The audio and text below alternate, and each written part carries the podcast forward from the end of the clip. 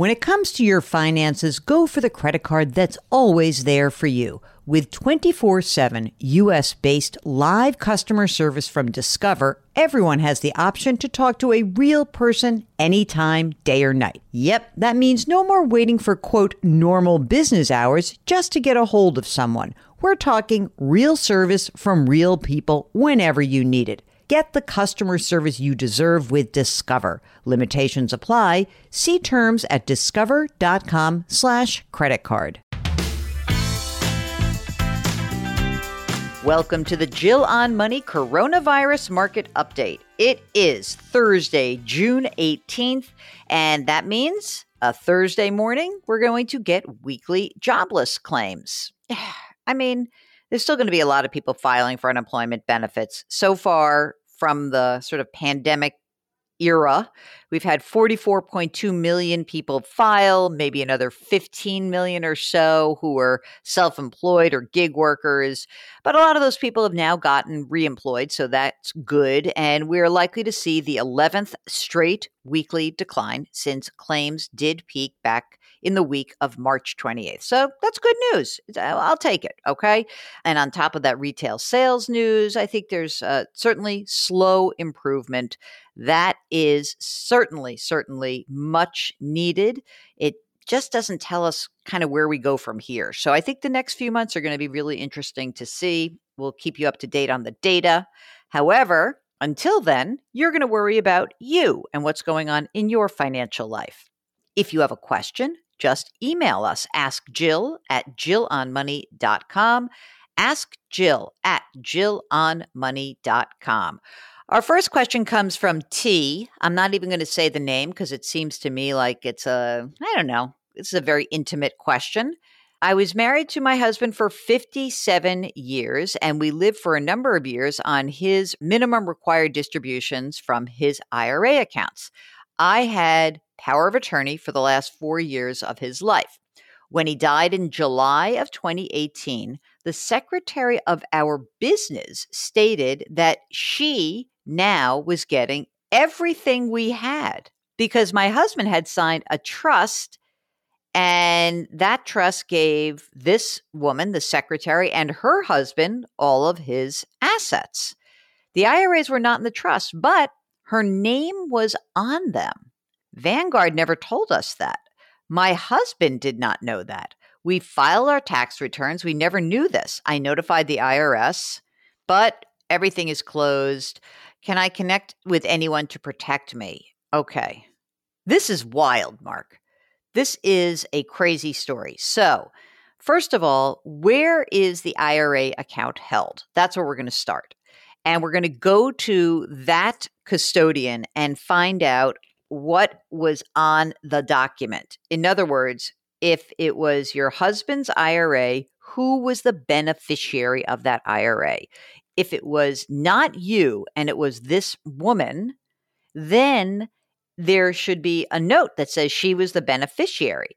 But the thing is, I believe in most cases, you would have had to have signed something that would have acknowledged that there is a non-spouse beneficiary to that retirement account. So first things first, go back to the custodian of the account and find out exactly who is the beneficiary. The next part of this is probably you're going to have to get to a lawyer to see if there's anything you can do. And that lawyer would likely be an estate lawyer. Let us know how that goes. Oof, that's a bad situation. Wyatt writes, I enjoy the podcast. I listen daily. I have a question about retirement. I recently turned 30. I'm interested in setting up a plan for retirement while paying down my student loan debt. I have $40,000 in student loans, 5% interest. I make about $70,000. My wife makes $50,000. She contributes to a Roth IRA.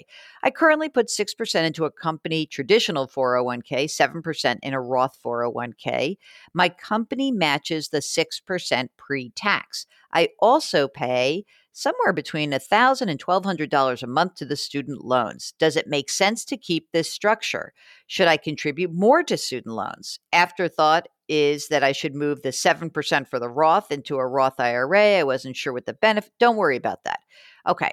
I think it's good. I like it. I think that you're actively paying down that student loan debt. That's good. No reason to shift from a Roth 401k to a Roth IRA.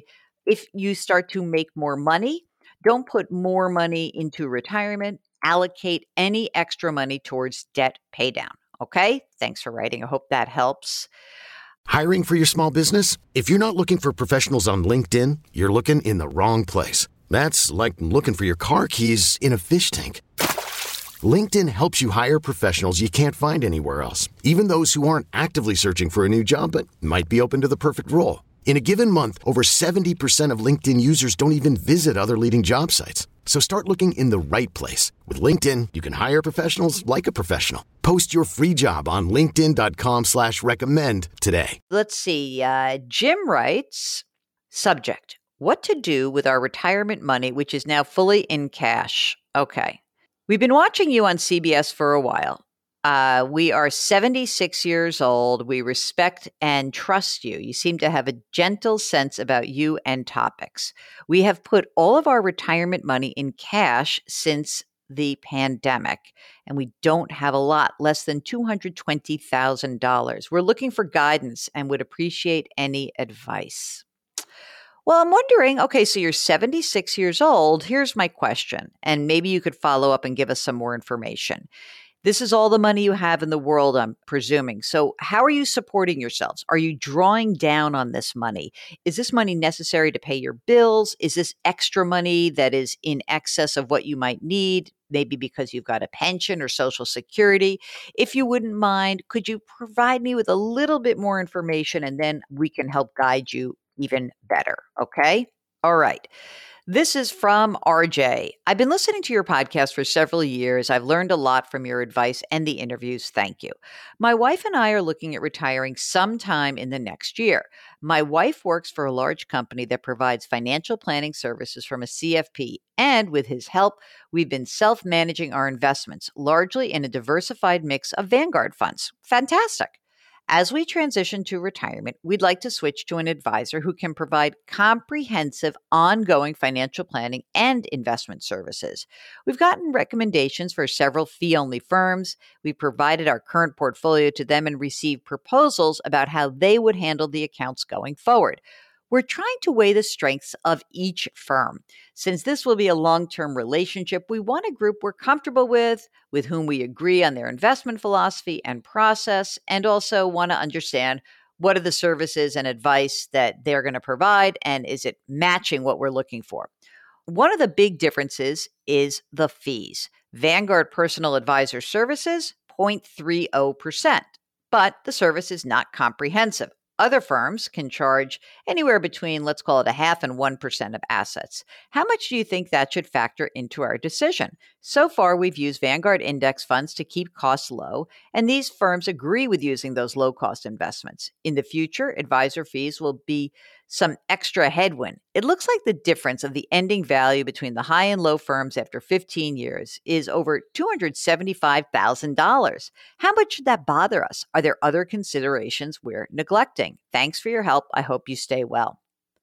I guess I'm wondering, RJ, what exactly do you think you need? Asset management is really the easy part of all investing. I mean, presuming that everyone's going to be using index or exchange-traded funds.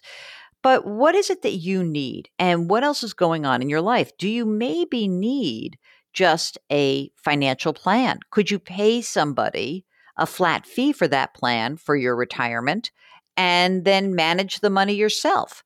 I guess it's interesting. I'd have to really understand what you're getting for the additional money.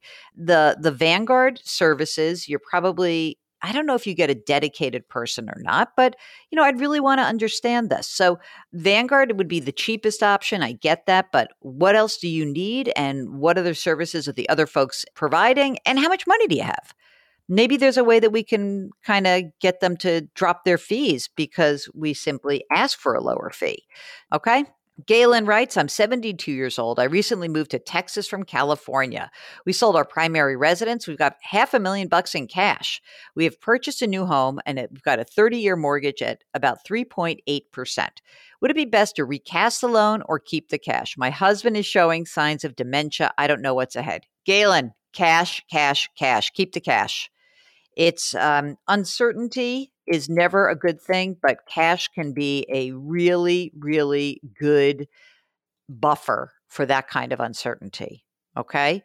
Keep that in mind. And I'm so sorry about your husband. That's quite a lot to manage after you've just moved. So if you need more help, of course, we'll be happy to pitch in whatever way we can. Okay, well, that's it. That is the podcast for today, Thursday. When you have a chance, if you would not mind, go to our website. It's JillOnMoney.com. You can listen to other shows. You can watch some TV segments. You can read some of the stuff that we are writing all the time. We would also really appreciate if you could rate us and leave a review. Mark says that the number of people leaving reviews and rating us has spiked since we have gone to the daily updates. So, that's about all we can get out of this is just a little bit of a love from you guys. And so if you can, please do that. And sure would appreciate if you could pass along this podcast to other people that you know. Okay, well, that's it for the show. Wash your hands, wear your masks, maintain your social distancing, and don't forget to do something nice for somebody today. We'll talk to you tomorrow. Thanks for listening.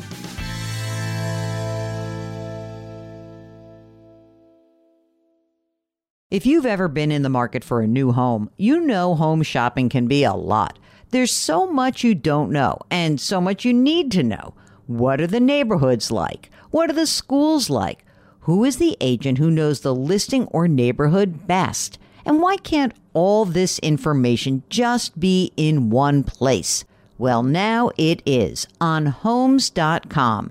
They've got everything you need to know about the listing itself, but even better, they've got comprehensive neighborhood guides and detailed reports about local schools. And their agent directory helps you see the agent's current listings and sales history. Homes.com collaboration tools make it easier than ever to share all this information with your family. It's a whole cul-de-sac of home shopping information, all at your fingertips. Homes.com. We've done your homework.